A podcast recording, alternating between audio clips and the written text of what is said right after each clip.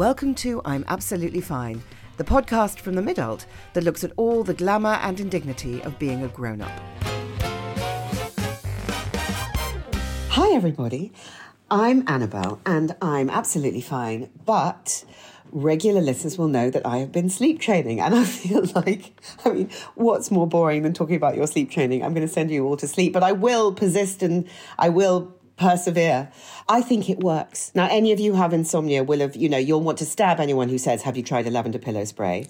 we all know that sleeping pills are, you know, a rocky road and mindfulness is mindfulness. But if you can't fucking sleep, you just can't fucking cope. So, some weeks ago now, I started sleep training, which involves no naps pushing my bedtime incrementally later in order to, to, increase my sleep drive so I can sleep past 4 a.m. So I am now going to bed at 11:45 p.m., which is getting me through to 5 a.m. Now 5 just, Wait, wait, wait. 11 How do you stay up till 11:45? This is what I want to talk about today, briefly, I promise. So last night I stayed up by watching three episodes of This Is Us, which is always depressing. It's something about the theme music, and one episode of Selling Sunset.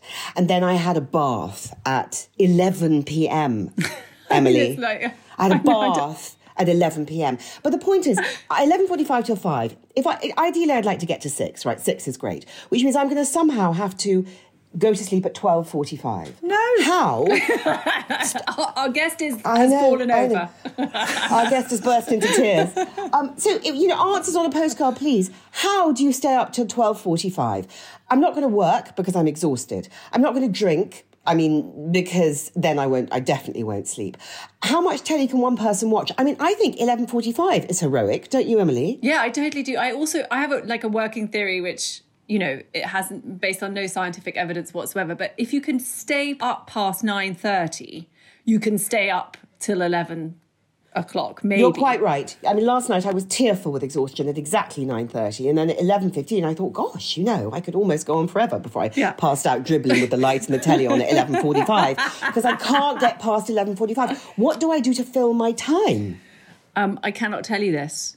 How are you I hi, I'm Emily. I'm absolutely fine, but Annabelle pointed out that I have eaten exactly the same lunch every day for 2 years. Working lunch, I'm talking like Monday to Friday, which is, if anybody's interested and cares, sourdough and cucumber, sometimes with marmite, very occasionally a little bit of cheese.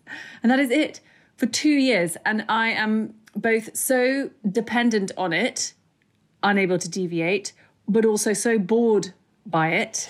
But you, but you, you've got Stockholm syndrome with your own lunch. because if you're here and I say to you, Emily, what about a cherry tomato? Emily, would you like some Gruyere? Look, I've got some chicken soup. You'll say, no, I'm fine. it's a sort of Catholic self deprivation thing as well as habit and boredom. I do agree. I agree. It is also linked to my money diet and my yeah. sort of and my over I think it is a sort of post pandemic, post lockdown kind of scarcity and kind of restriction and kind of not punishment, although sort I mean, of punishment, but you know. Um, anyway, and um, and doesn't help that I am, as regular listeners will know, totally uninspired by the kitchen and love food. My God, I love food. That's the other thing. That's a shame. I I love food. I have a huge appetite, but I am also so bored of cooking slash catering, which is really what it is, that I'd quite happily throw all of the utensils out of my window. I've lost my culinary imagination. Not that I ever had one. Did I ever have one, Annabelle? I don't think so. No, you've but, never had one. You've basically always been about bread. But I'm sure I'm sure there are lots of people out there who've kind of found that their culinary, culinary imagination well, has me, been actually. dulled by Do you duty. remember how I used to cook? I know, I know. I mean, one of the high, one of the reasons we're friends is because you just feed me roast chickens. Um, and, Not anymore. Um, and I think because now we're also worried about the cost of living crisis. Yeah. And so, how are we going to feed ourselves with any kind of flair? Do you know what I mean? Good question. So, brilliant segue. We are delighted this week to welcome our friend Thomasina Miers on the podcast. She won MasterChef for fuck's sake. So if anyone can inspire us and ignite our passion in the kitchen, it's her. She also founded Quick tiny little element, the Mexican street food chain Wahaca, and she's written countless books. And her latest one is Meat Free Mexico, which is packed with the best vegetarian food that Mexico has to offer. Hi, Tommy. We're so happy that you're here to help us. How are you? Hello, my name is Tommy, and I am absolutely fine, except I'm really bored of doing the knee exercises, which involves kind of like getting on the floor and lifting up my legs to kind of exercise my kind of butt cheeks to to kind of help my knee because I'm like a Labrador. If I don't get exercise, I go mad. But my knees knees going jippy because I'm in my mid forties, and when I do get on the floor to do the knee exercises, my dog thinks it's just a lick fest. So he jumps on me and like kind of washes my face six times around. And and and then apart from that, I've kind of been overworking because my book's coming out, and I'm on this kind of sugar kind of thing and I just can't get off it. I'm kind of Mm, tired Okay. and I reach for the chocolate. It's not even dark chocolate, which I normally eat. It's like milk chocolate. It's, it's any kind of sugary thing. I'm like, oh, is that a cinnamon bun? I want it in my mouth. and I'm just like, how can I like navigate away from the sugar? So It's interesting, isn't it, how quickly we form habits? Yes. I mean, once you're into sugar, Yeah. then that can just be it. Yeah. For, yeah. Yeah. What? So what? What is your chocolate? Uh, I mean, at the moment, I'm gobbling up all my children's mini eggs. Um, Yeah, of course. yeah, because they are, you know, that hard kind of sugary shell and then a little milk choc in the middle. Delicious. It's Such a it's such a hypocritical parent thing, isn't it? Where we go Too much chocolate. Easter in abundance. Yeah. Lots of Easter eggs that we buy and that grandparents buy and everybody buys, and then we go, and you can't have them, and then we're gonna eat them. Literally, I know people who really look forward to Halloween so that they can eat their children's sweets whilst keeping them away from themselves. Like, what is wrong with us? The hypocrisy. Anyway, sorry. Back to your chocolate. But Annabelle, I just, I'm so riveted by the sleep thing. Um, which is normally I write my cookbooks actually at night, and we can go into that later. But I've I've discovered estrogen in a major way, and it has because it has completely sorted my sleep out. Well, interesting you should mention that. I went to um, the doctor with a list of symptoms and mm, you know headlining sleep because sleep is you know the altar we all we all worship at um, and said you have to give me estrogen. You have to give me estrogen. And he said I've looked at your bloods. You don't need it. You're not mid-" I said it can't be bi- this is like biochemical fascism. No you have to give me estrogen. I absolutely you know I'm not leaving till you do.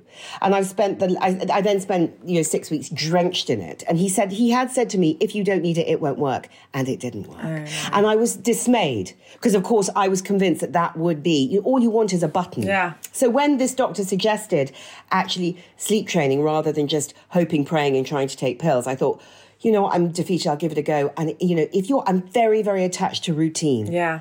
and so if you are if you're a bit of a machine like I am it is working Yeah. it's just so the idea is is that when because the point is that what I didn't say was when I go to sleep at 12:45 and I sleep to you know in my dreams till 6 after a couple of weeks of that I can start to pull the bedtime Yeah, back yeah, yeah. Fine. Okay. All right. um, but yes, estrogen. Ma- many, many women would get you know brilliant result on estrogen, like you. Yeah. Unfortunately, not me. Okay. When did you when did you start? Like how were you quite broken or were you kind of like I was like- were I you was- quite clever? Were you smart about it? Well, I was like, I was sweating almost every night, like at, in mm. bed, proper drenched sheets. My husband was like, "Oh, you must be worried about something, or were you too hot?" I was like, "No, I'm sweating at night." And then I was occasionally having hot, hot flushes. And and this was when I was kind of 43. Mm-hmm. And then the sleep and general kind of low level anxiety. I thought maybe it's lockdown, whatever. And or was even before lockdown. And I went to my doctor and the bloods came back. They were like, it's normal, don't worry about it. And I just thought, actually, it's not normal. None of this is normal, Yeah. especially the sweats. So I actually bypassed them. And luckily, my husband's got some private medical, and I went to see this amazing Aussie doctor, and I'm kind of completely sorted. I mean, I really feel a million times better. There has to be a shift in um, both. I think you know it seems like medical wisdom, but also in our own perception that it starts a lot earlier than we're led to believe. You'll think it's ten years away. Yeah. There's a reason why women, you know, up, you know, from the age of about forty-one to about forty-seven, are the least happy and the most anxious. Yes. it's not a mystery. It's not just because aging parents and the rush hour of life, for God's sake. It's menopause. It's pre- perimenopause. I mean, I never even heard of perimenopause before I started looking into it. Who had ever told us about perimenopause? Perimenopause, I think, is a really helpful term because what I'm noticing is a lot of women that I talk to who can't bear to say I'm menopausal because there's so much shame attached to that terrible term, menopause. Yeah. It will be a sort of irrelevant, unfuckable, crumbling skeleton. Where they can't say menopause, they can bear to say perimenopause. Yeah, yeah. So at least that sort of opened Yeah. the door to the conversation. And actually, the amazing thing is, what I found is it does for me is it makes me feel sexy and young again.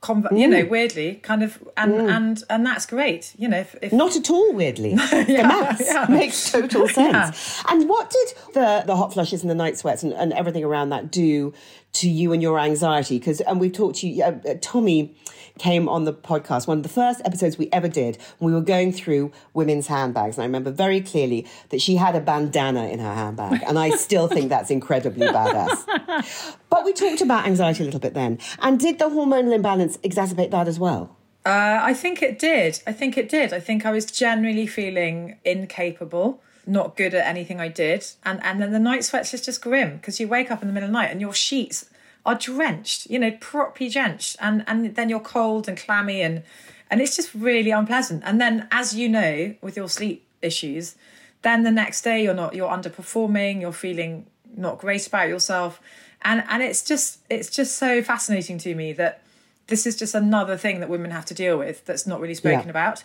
and Yeah. it's just it's another thing that helps you or doesn't help you perform in life. You know it's another thing that kind of pulls you down a bit. That and and it's it, those incremental things of just feeling great in life. And you know we can talk about food and health and diet because i really do believe i mean i eat a lot of crap I just talked about chocolate but you know i eat lots of stuff i shouldn't.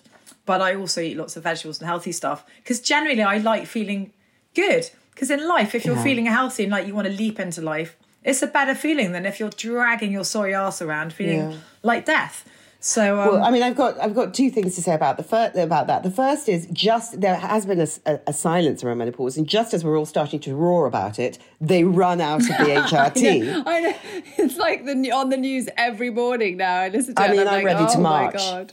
and the second thing is that I think that's completely brilliant because we talk a lot, Emily and I, about coming at life from a place of abundance. So don't strip things out. Don't lose your mini eggs. Just add in your vegetables, I suppose. Yeah, yeah, yeah. Your You know. body is incredibly well equipped to take the goodness out of the things you eat. So you can, as far as I'm concerned, you can shove donuts in your mouth and eat crisps. And I, you know, been in France at frites every bloody day, dipped in mayo. You can do all that, but just throw lots of colourful vegetables in as well. And your body is very clever at taking out the good stuff.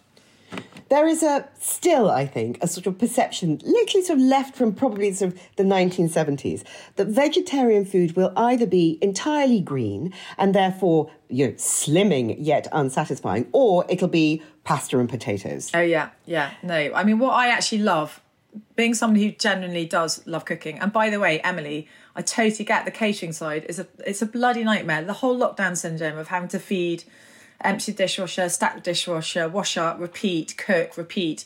It, it, it's it's kind of mind numbing for, for women or, or for men who are doing it for their children.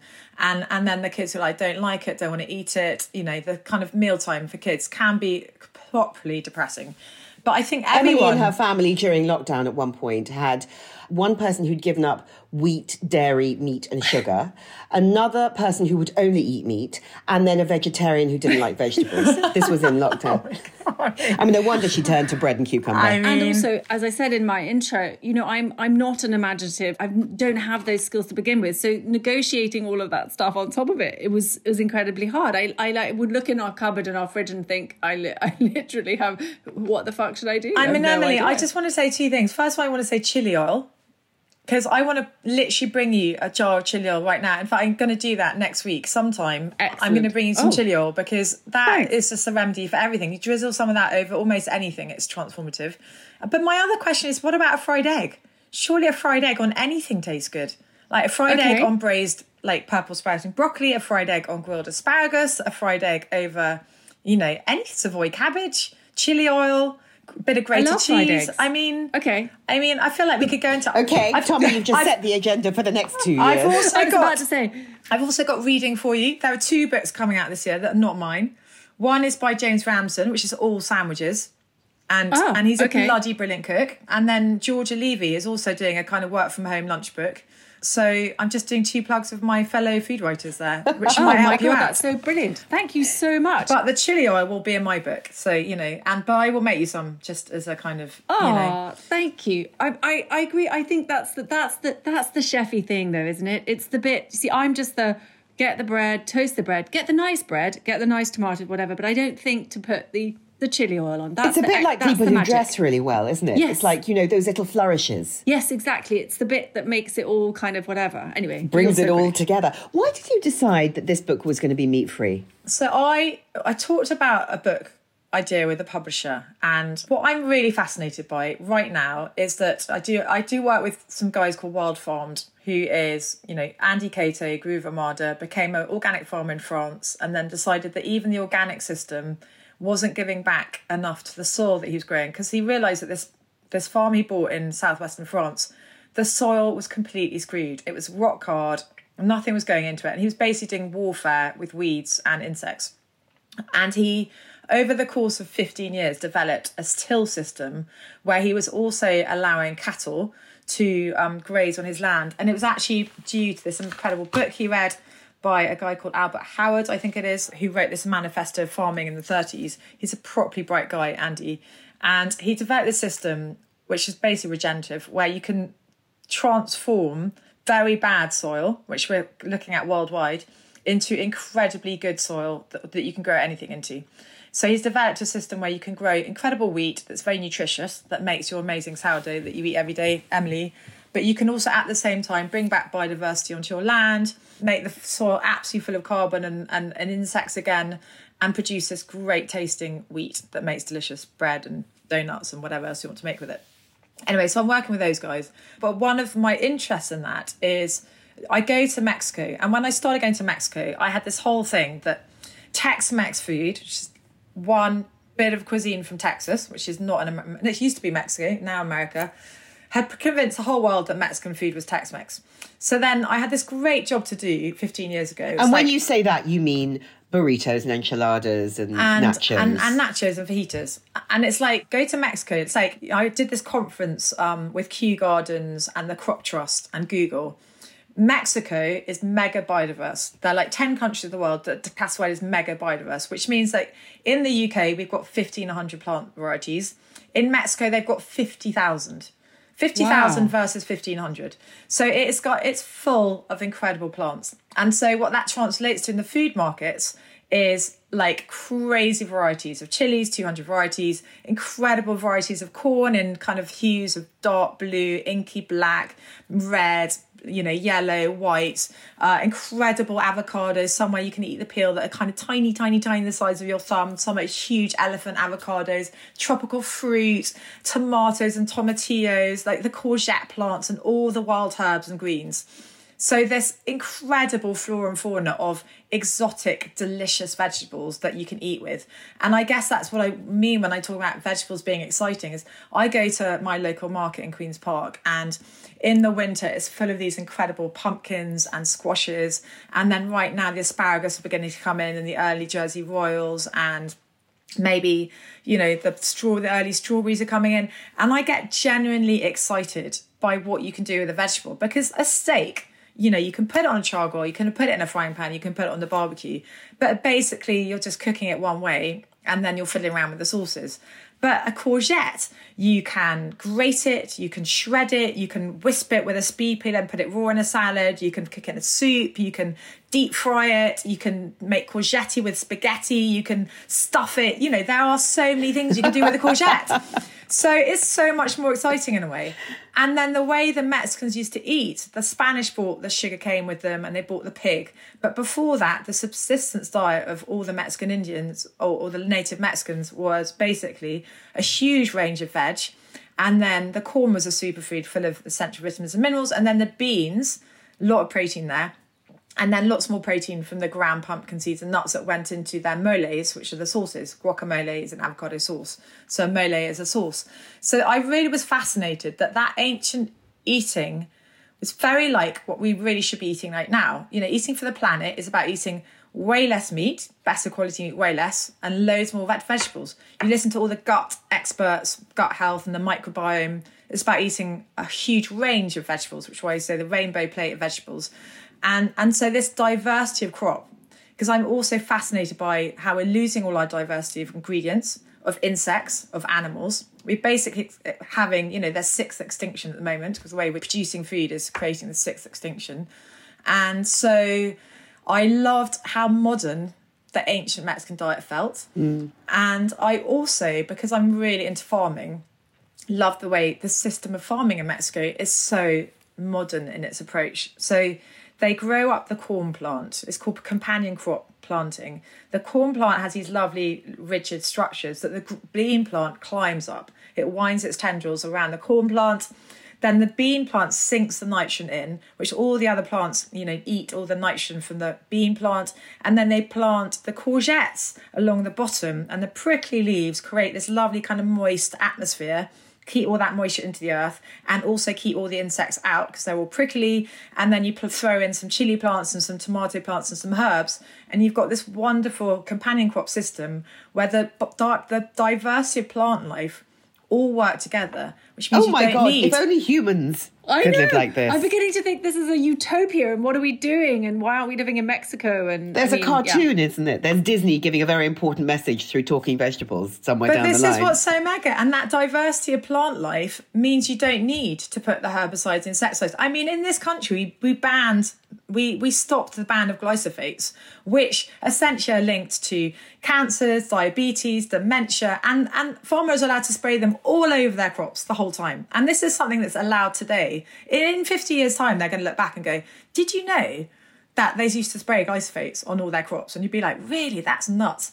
You know, and it's just stuff that we're doing in our in our whole food system that's kind of so there's a lot wrong with our food system, which I could talk at length about, and how you know now more people die of diet-related disease and smoking or alcohol, and how you know how health is, and you know the lack of fibre in our diets, which connected to how much vegetables we eat. There's all that background stuff in health, but actually, this book is just a celebration of one how delicious vegetables can be. But with that Mex, you know, I feel like we've got lots of Middle Eastern ways to eat vegetarian. Mm. But I guess I wanted to write a book to show, like, you can Middle Eastern food I love, but look, there's a whole repertoire of really delicious Mexican salsas and moles and cooking techniques you can really simply do at home with vegetables. It's just another route to eating. Because that's the point, isn't it? It's it's what you're talking about is genuinely easy, isn't it? Yeah, yeah. Well, I mean, you know, I, I some of the some of the salsas in the book say, you know, if you've got a cascabel chili, you can order it from Cool Chile Company and it's great. But if you don't have one, that's fine. You can just use a bog standard dry chili. Or if you want to get really into this book, you know, buy a kind of handful of chilies online, put them in your store cupboard.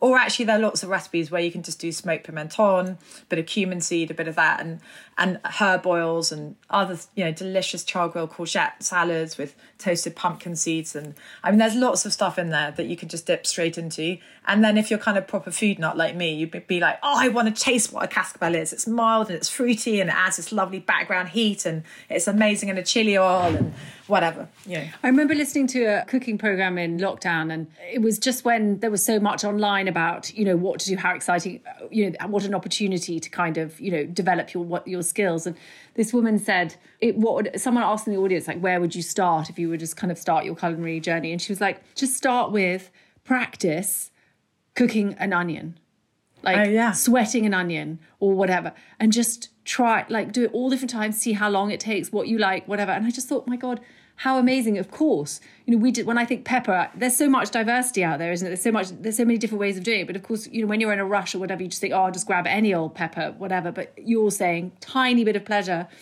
to just taste the nuance and taste the taste the magic from a different kind of from a different. I don't want to say breed. Is it breed? Variety, different variety. In a way, wouldn't it be great if we if we just all tried just one new ingredient a week? Because I think a lot of us really, really don't. And your grocery shop is. I've got a friend who a couple of years ago swapped her Ocado shop with her sister in law. They just swapped lists. Because they were both that. locked into what they order for themselves and their families every week. And I have a really hard relate to that. Just introducing, it doesn't have to be like, you know, macro change. It just, you know, little little tweaks, I suppose. I'm really anti macro change actually. It's too big, right? It's like, what do you want to do the next 10 years of your life? You're like, I don't know. but actually, what do I want to do next week or, or you know, next month? What do I do that's just a little bit different? I, I think we're all so busy. And especially if you're both working or single parent, you're working, you've got kids, even if you don't have kids, life is so full on just little things. And I think cooking's got to be accessible. When I was in my 20s and I had all the time in the world, I could spend a day creating one thing. But these days it's just too much. And I think you're winning if you're writing a recipe that's it's simple enough to someone go, right, I can try that. I'm gonna give it a go because, you know, I think I've got most ingredients and, you know, I'm quite inspired actually. Maybe I will try those buy those dried chili. They can sit in my cupboard until I've got some time one weekend and then I'll give it a go. So it's gotta be doable. Yes, it's got to be doable in terms of time. And also, I don't think you want to be intimidated by pages of lists of, of new ingredients. Because, you know, there was a time in my 20s when I'd order all those ingredients and then I would throw them away five years later. in the. Yes. Yeah. And now I don't want to spend the money. I don't want the clutter in the cupboards. You know, I just want, you know, as I say, like just one or two new things every now and again with the new recipes. You know, we can, we can all handle a carrot. Yes. But, you know, whether, whether, you know, when I'm buying everything from Star anise to Chinese Five Spice to, you know, all at the same time for one particular recipe that I never cook. Actually, Emily, talking about carrots, I mean, on my Instagram, just just literally the other day, I posted a great recipe. You just whiz them up in a, a blender with sesame oil, bit of fish sauce, um, maybe some chili, and it's the most delicious salad dressing. What? Yeah, you just literally blend the whole raw carrot, and I've got so. so many fucking carrots. I mean, literally, go on my Instagram feed, I'm save the do it. recipe, and it takes five minutes. I also know that I've got sesame oil. I don't have fish sauce. I've got Soy sauce. I've got soy sauce. Okay. Perfect. There Yeah. we go. There you go. See? Okay, I'm gonna be I'm gonna be doing that. Literally like and I've got some bread and I've got some cucumber. Yeah, you've got cucumber. Brilliant. Yeah. On I can't egg. believe you're just f- fascinated by. I mean, I just feel broccoli. You can grill it, you can steam it, you can like blitz it, you can make a pesto with it. I think we've got to get you off the cucumber.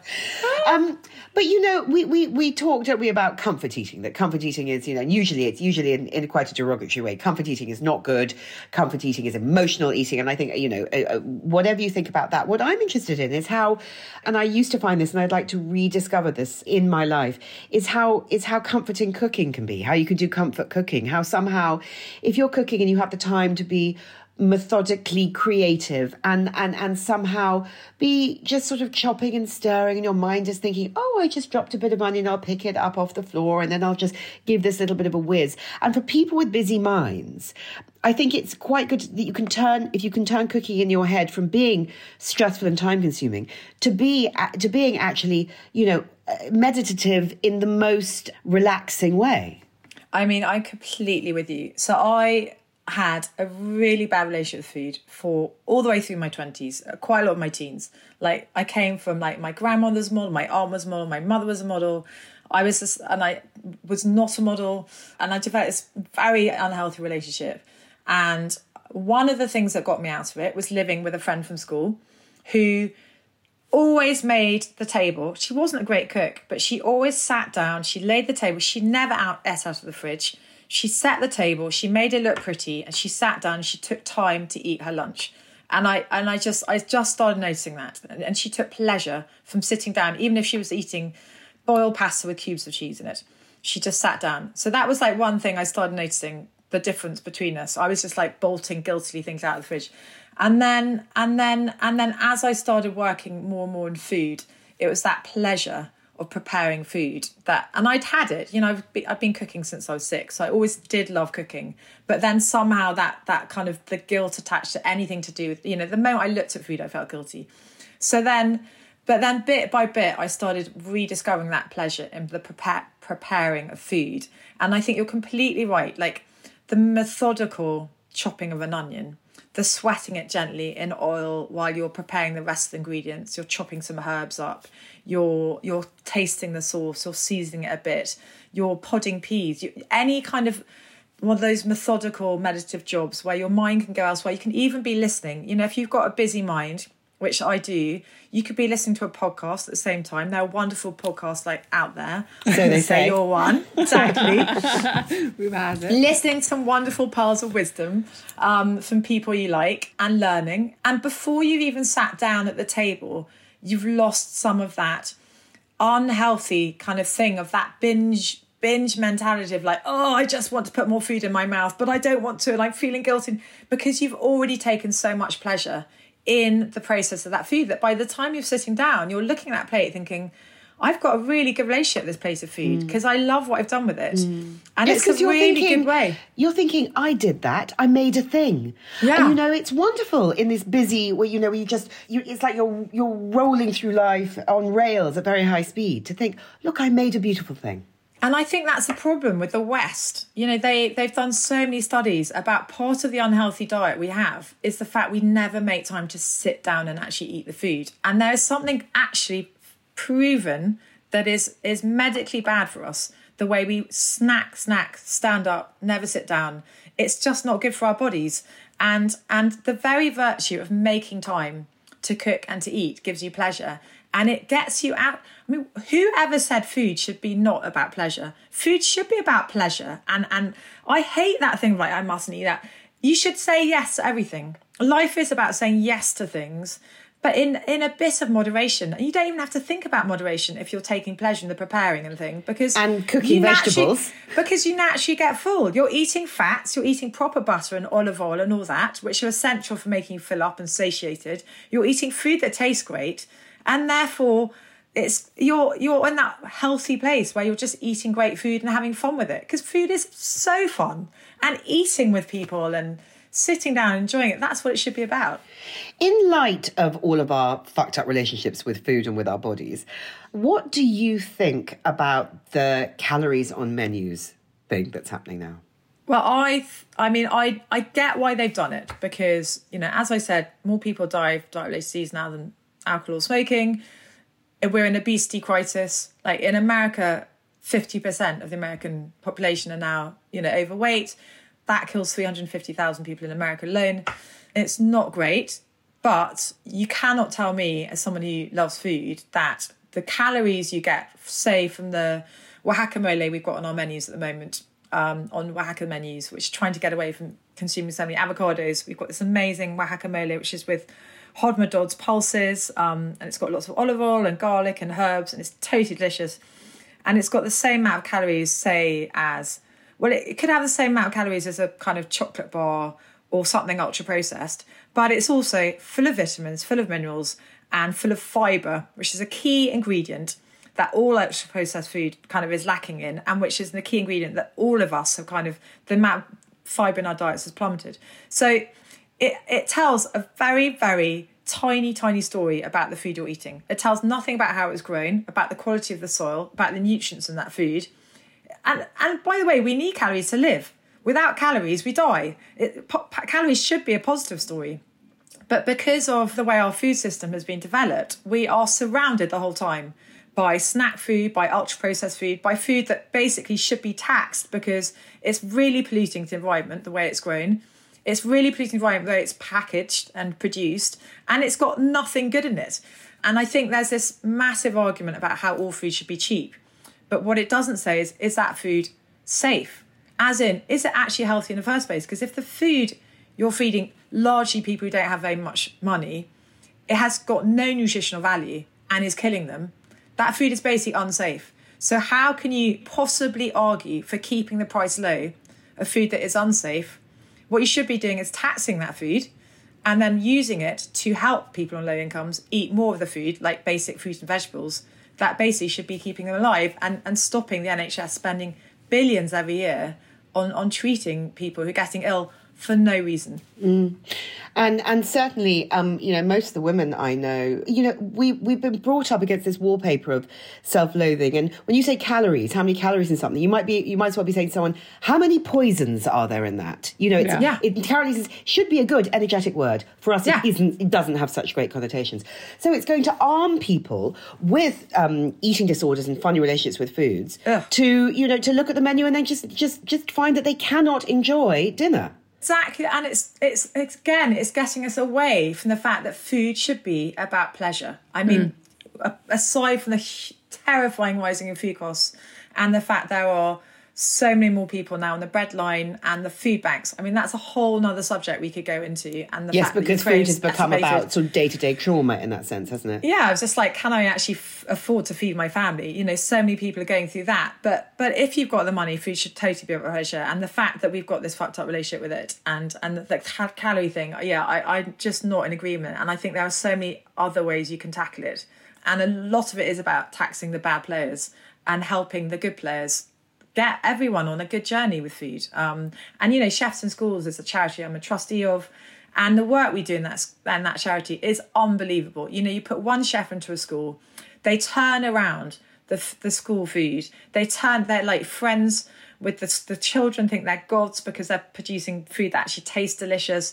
The kids are eating more vegetables. They're getting in touch with food. They're learning about how it's all made. And quite frankly, I mean, the Department of Education seems to think that food is irrelevant in the whole scheme of education, which is nuts. I mean, I think in the 50s they taught people home economics, how to budget, how to look after money. And and these days we seem to learn all sorts of subjects that actually don't equip you for real life. Oh, we've been talking about this so much because I mean, you know, my mum worked and my childhood sort of coincided with kind of M&S ready meals. Yeah. And um and I think as well she was quite a good cook and loved cooking before she sort of started working and when she had dinner parties and host and whatever. But she then in a kind of in her weird in not in her weird way in a way decided what with the the sort of advent of like M&S ready meals and that kind of thing that she would unburden my sister and I from the shackles of like cooking for that family and all that. And I sort of understand the logic. She was like okay you know don't worry about it. Go out and kind of you know save the world in different ways. But of course actually in the end you do need that fucking that, those practical things. I remember yeah. my mother said to me when you know everyone was going on typing courses, and she said, "Don't learn to type because someone will make you." Yeah. Um, you know, because what you know, she grew up, you know, dreading the secretarial pool because that was sort of Yeah. the only option open to her. Yeah. and um, and women like her. And now I'm a writer who can't type. But yes, I see what they were trying to do. Yeah. Yeah. but uh, yeah. but I but I sort of and and with school, of course, the idea of teaching, you know, you want to teach. And particularly girls, you don't want them to be sort of, you know, learning about budgeting or whatever and cooking, and you want to teach them about, you know, other female women writers or No, explorers no, or no. You geographers do or whatever. want to but- teach them about budgeting and cooking. You just want to teach the men as well. Well, I exactly. mean, the no, problem with that's what home I'm saying. economics is it was just the women, right? Exactly. But I'm just saying now we just really need to look at it in a way, it, you know, where we totally re-educate, educate, start from, you know, the basics, right? Tax where we need to be. education wouldn't hurt either, would it? Totally. That's what I mean by budgeting. All that finance stuff, which, you know, I'm an educated entrepreneur who has a business and I'm unbelievably bad. I have no idea how to invest money. I mean, mm. how is that possible? You know, it's just, mm. it's ridiculous. Um, mm. And yeah, that basic thing of how can you feed yourself cheaply? You know, how can I make a tin of beans taste unbelievable? You know, that should be everyone's. How can you make a tin of beans taste unbelievable? Uh, garlic, olive oil, stew it very, very gently, throw in the beans. Um, you could throw a little pinch of cumin seeds or dried oregano, and then just a tiny little drizzle of, uh, well, you could do chili oil, you could just do a squeeze of lemon, and then put them on toast. Garlic rubbed, yummy. I mean, yummy. right? Yummy. What kind of I'd- beans are they? I'd throw on, do you know what? I'd throw on some char grilled broccoli too, like really charred. And then if you were really going for broke, you could put a spoonful of tapenade or some chopped up black, black olives on top. So like garlic rub toast, um, butter beans or cannellini beans, stew down in that olive oil and garlic, thrown on, squeeze of lemon, some char grilled uh, purple sprouting, and then some kind of chopped up black olives over the top, and a bit of chili powder or chili, you know, flakes. And you cook would that take for a few people, and that's going to be, what do you think, a pound a person? I mean, it's really not very much, and and it takes you what twenty five minutes top to if bottom. that probably, yeah. Yeah. Do you know it's e- it's even nice hearing somebody talking about food, apart from the fact that it's making me and I'm sure Emilie incredibly hungry. It is just you know it, it's something that we're all kind of interested in, and and it's almost like you're telling bedtime stories or fairy tales about but it's all available to us and tommi i mean i'm so compelled i need to go downstairs and like look in the cupboard and get those beans out and get lunch on thank you so much so much for coming on again Yeah, it's absolutely it's wonderful. And actually, you know, like I said, I'm, I may not have the the skills or the kind of whatever it is, the gene, but I definitely I have the urge to eat. So I'm going to. oh be, you've got to go with an urge at this point yes, in our exactly. lives And at the risk of total fangirling, I just think your podcast, you know, I think this this middle age period for women where we're all juggling work and careers and the future and the scary future and some of us good, some of us not, but all of us juggling basically the existential questions. It's so refreshing to hear a bit of back to basic, grounded, fun, real life. It's just blissful. Thank you. I honestly thank you so much for having me because I think you two absolutely rock. Oh, now I want to cry. Eat and cry. Oh dear. Exactly. Crying and eating, that's not something we've never never done before. What a good idea. Um, so, Tommi, thank you so much. We love you, and we really uh, do. we'll see you all next week. Okay. Bye. Well, bye. Bye. Bye. You've been listening to Annabel Rivkin and Emilie McMeekan of The Midult. Our book, I'm Absolutely Fine, is out now. If you like what you hear, please rate, review, and subscribe.